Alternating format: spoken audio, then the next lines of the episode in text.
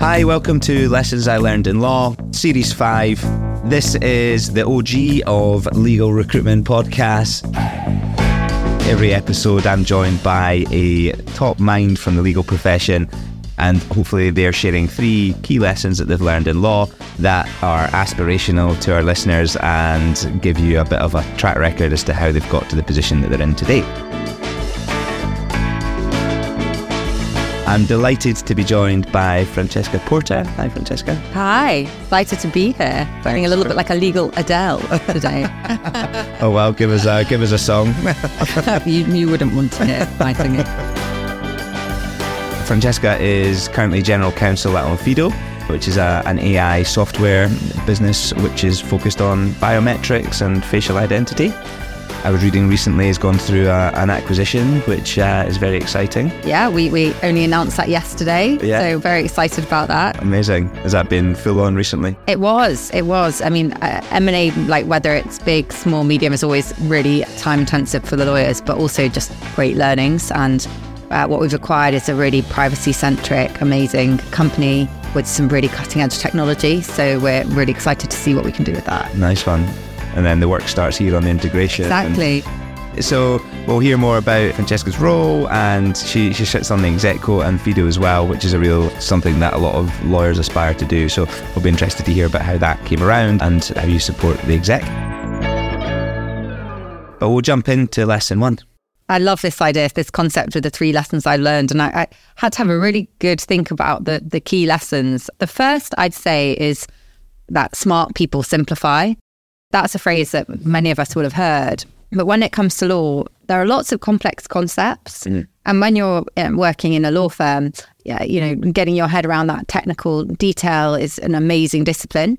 But then when you go in-house, being able to take that technical detail and turn it into actionable insights and concrete steers is what's really important. So I've seen some absolutely incredible lawyers come up with very detailed technical papers, words of advice that don't actually have an impact on the business. And we had our legal offsite recently, and we were talking about the differences between advising and influencing. Now, you can give your advice and it can be perfection, but if nobody's listening, if you're not able to drive changes within the business and you're not able to influence, then how meaningful are you in your role? So smart people simplify. Back to the lesson. The power of lawyers is not only to understand and to articulate the legal position, but it's to effectively convey a message to key business stakeholders that you want to be heard and to drive influence. And the more simple you can make the message, the more data that you can use to substantiate it and speak in the language of your stakeholders, the more impactful you can be. Yeah, excellent. Where did you first learn that? Was that in practice or in-house, in your roles in-house? I had this interesting conversation recently with this wonderful Fido resource group within our company called On Early. Right. And it's all about early career journeys. And one of the questions that came up was around mentors. We were talking about the importance of mentors and where you learn things. Yeah. And I would say that when it comes to learnings, I'm a bit of a beggar, a borrower and a thief. I have mentors all over because I look at everyone and try and see how they're managing to be impactful. Yeah. And with the smart people simplify, one of the most impactful people that I've worked with was a privacy lawyer. And he was ex-Google, and he wrote in the Google style of writing. Mm. And he was able to divine very, very complex concepts into very simple one-pagers that were scalable, getting it out of his head and effectively onto a one-pager that could then be shared on and on and on and on, so that he wasn't just in a corner giving very complex advice. He was conveying a message across a large number of people. And so, it was really through watching his writing style and his impact that I realised, there's no prizes when you're in-house for delivering a really complicated summary and showing how clever you are. Yeah. The prize comes from making someone else's job, usually your manager, your boss, really easy because you're summarising things in a way they can understand. You can append all the technical detail, that's fine, but simplify, allow them to have that key message before they dive into that. Right. And were you always cut out to be an in-house lawyer? My mum was a private practice lawyer. She's a corporate lawyer. Right. And my dad, when he was alive, was a lawyer as well. And my mum said, don't be a lawyer. Right. But my alternative career options were, at a young age, I looked at being a mermaid, but it didn't seem feasible. And then when I raised being I liked biology, and I was interested in, something biology based, but my mum was quick to point out that I might end up studying algae off the coast of Scunthorpe. So having closed off other options, actually the law was an area that I was really interested in as a platform for other things.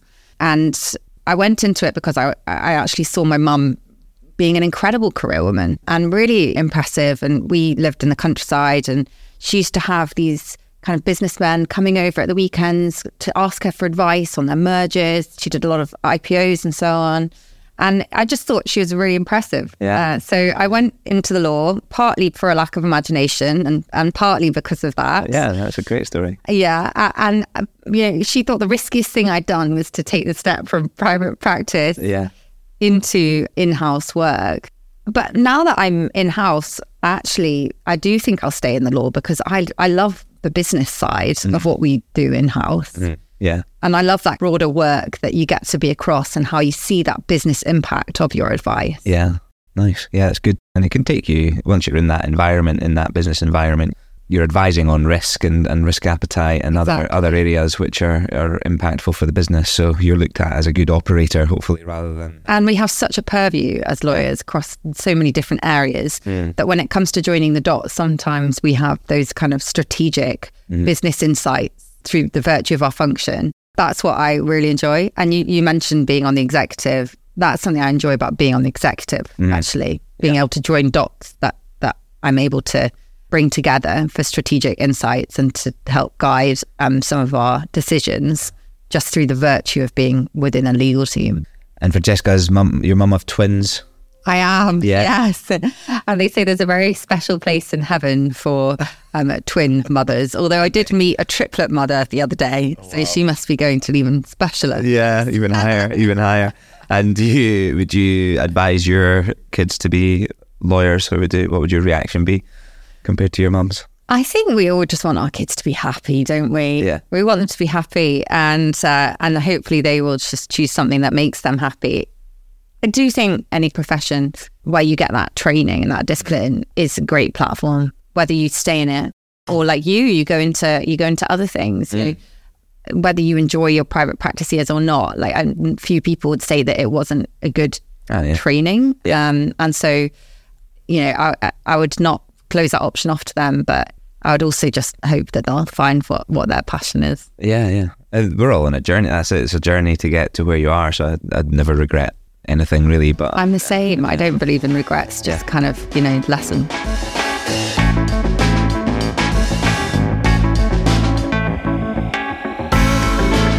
So move on to lesson 2.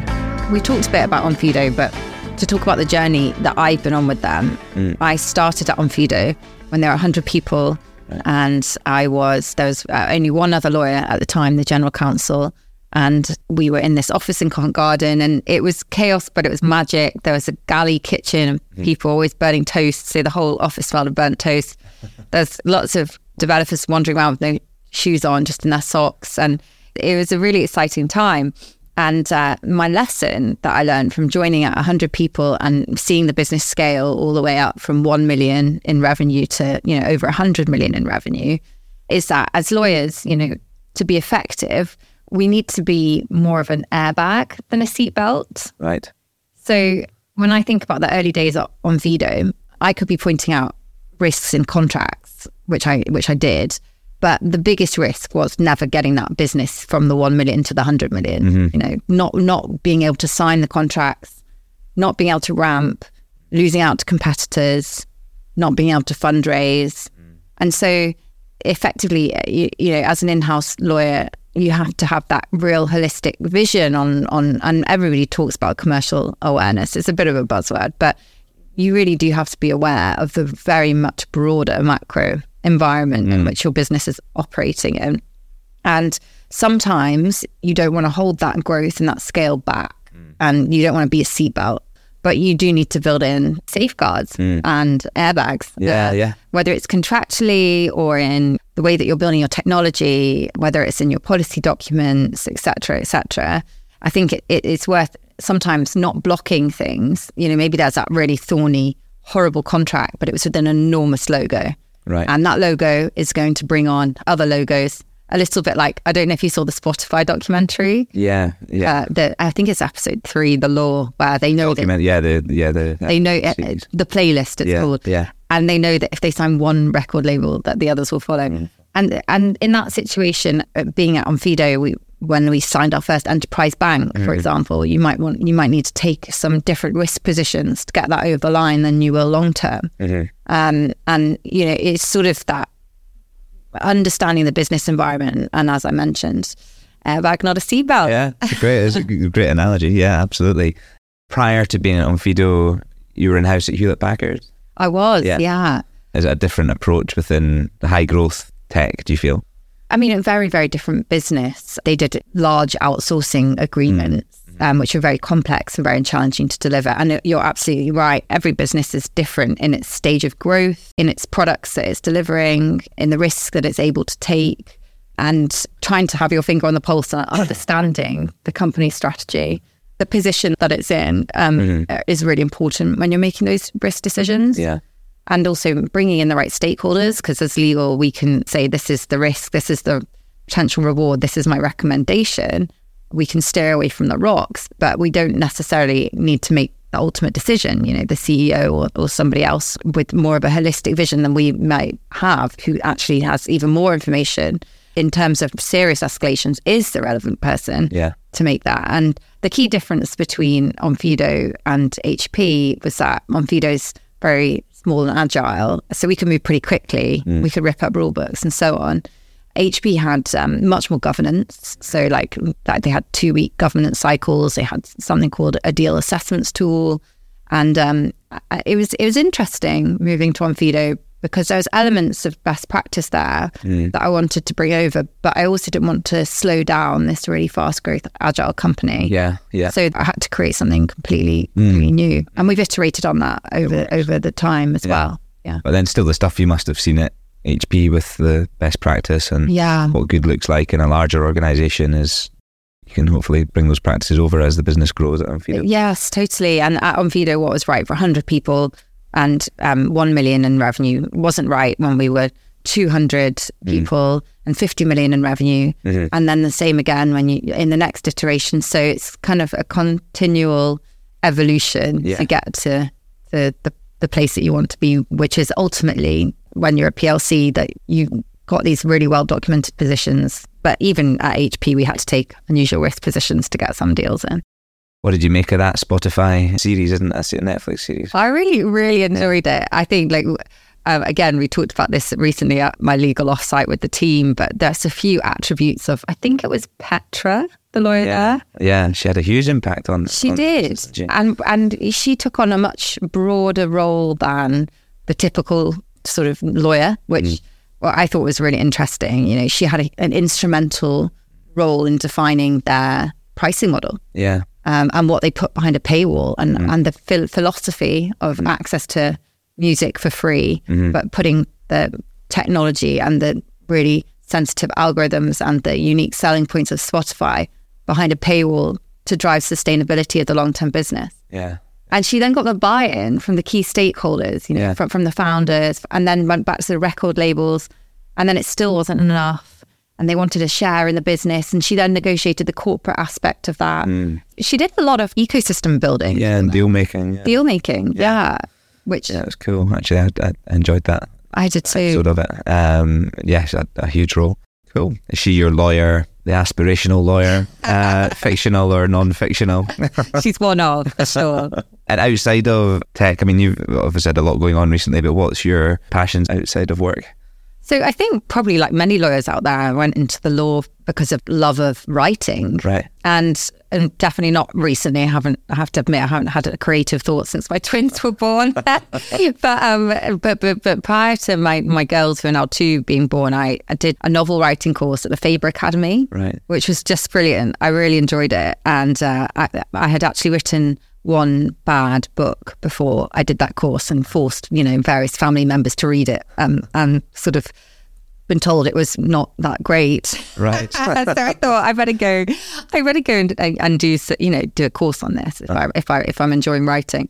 And so I did it. Was Wednesday nights and Saturdays, and it was really great. I met some amazing people, and I turned up, and I thought, you know, we're just going to have lessons in characterization and how to structure a plot, mm-hmm. but actually, you write a book on the course. Right. So at the end, I had sort of finished this book, and you know, it's much better than the first one, that's for sure. And I had a bit of agent's interest, which is great. Oh, good. So it's something that I'd like to come back to later life. Yeah, I think cool. Writing and creative work. But my husband used to say it's lonely being married to a writer, because I'd just go to the library and write this novel all day on Saturday. And lose like 6 hours in the world of imagination. So I think it might be a later life thing for me. Like, once the kids are the kids that are running around, not giving you peace. Exactly. I'm lucky if I've got time to wash my hair these days. So. Yeah. I had Abigail Dean, who's she was a lawyer at Google, but she wrote Girl A. Oh, that's a brilliant book. Bestseller. So she was a guest on the podcast. She was good. It's interesting. There's quite a few writers who are also lawyers on the Faber course, and I know that there's been some amazing novels from lawyers who just taken like a sabbatical to write them and so on. So yeah, that's great. Really impressive. Well, yeah, definitely got to explore the passion and writing when it's writing, and words have meaning as longer. So you get to flex that muscle when you're drafting or doing contracts. Totally. But I mean, the weird thing that I would say is, you think doing a writing course on an evening and a weekend would make you sort of, you know, maybe a bit depleted for your legal role in the week. But I found it so energizing, and it really made me think in a different way. It actually improved my role, because I was like using this creative side of my brain that was helping me to approach challenges in my legal role daily in a different way.